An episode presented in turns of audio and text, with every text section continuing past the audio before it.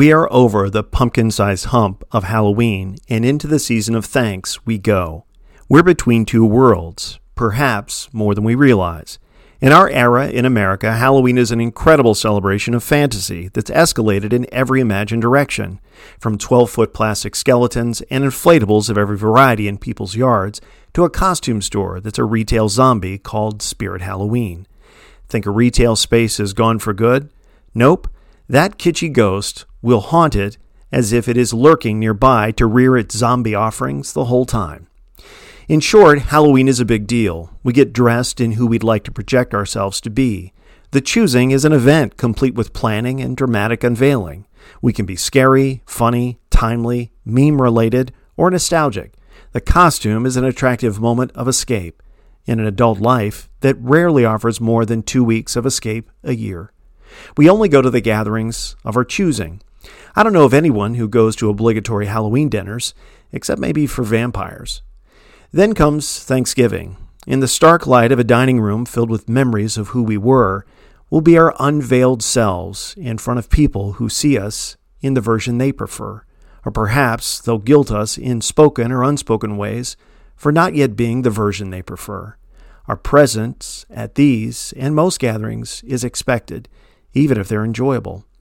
If you think about it, having Halloween give way to Thanksgiving is a wildly bipolar juxtaposition and it's not hard to see why Halloween is second only to Christmas, while Thanksgiving has become merely the day to begin Christmas shopping. But let me welcome your feral soul that assumes it's on its own.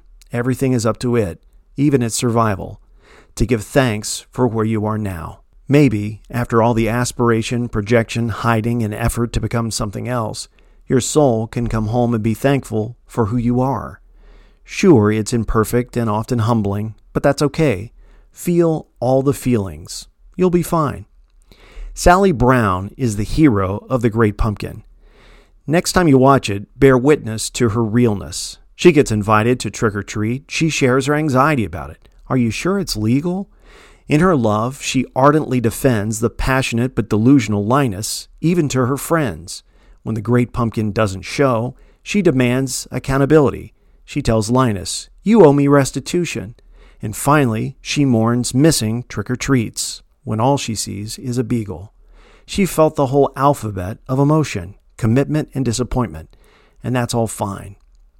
Feel all your feelings, give thanks, and in the stark light of where you are, the misunderstandings and disappointment with people who you love, know you've made progress, but it's also perfectly fine not to make progress every single moment. Come to the obligatory tables of brightly lit reckoning and feel all your feelings with thankfulness. And be thankful that those feelings, like every celebration, are passing. Be well, feral souls.